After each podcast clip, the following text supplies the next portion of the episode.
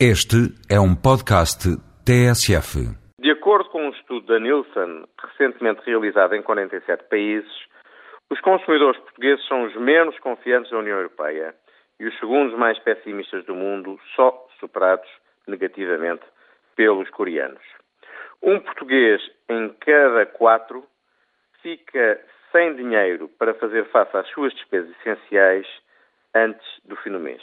Para além disso, vivemos permanentemente no receio e na ansiedade de cairmos numa situação de desemprego.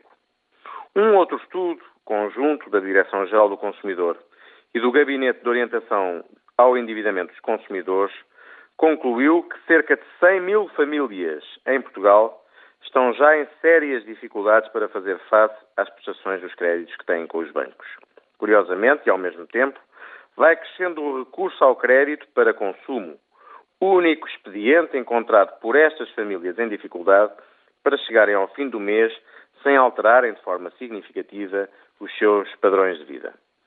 Sofrem os consumidores e as famílias ao mesmo tempo que caminhamos para uma situação de equilíbrio orçamental. O próprio Primeiro-Ministro confirmou isso ontem. A confirmarem-se as boas notícias neste domínio, é chegada a hora, creio, de baixar os impostos.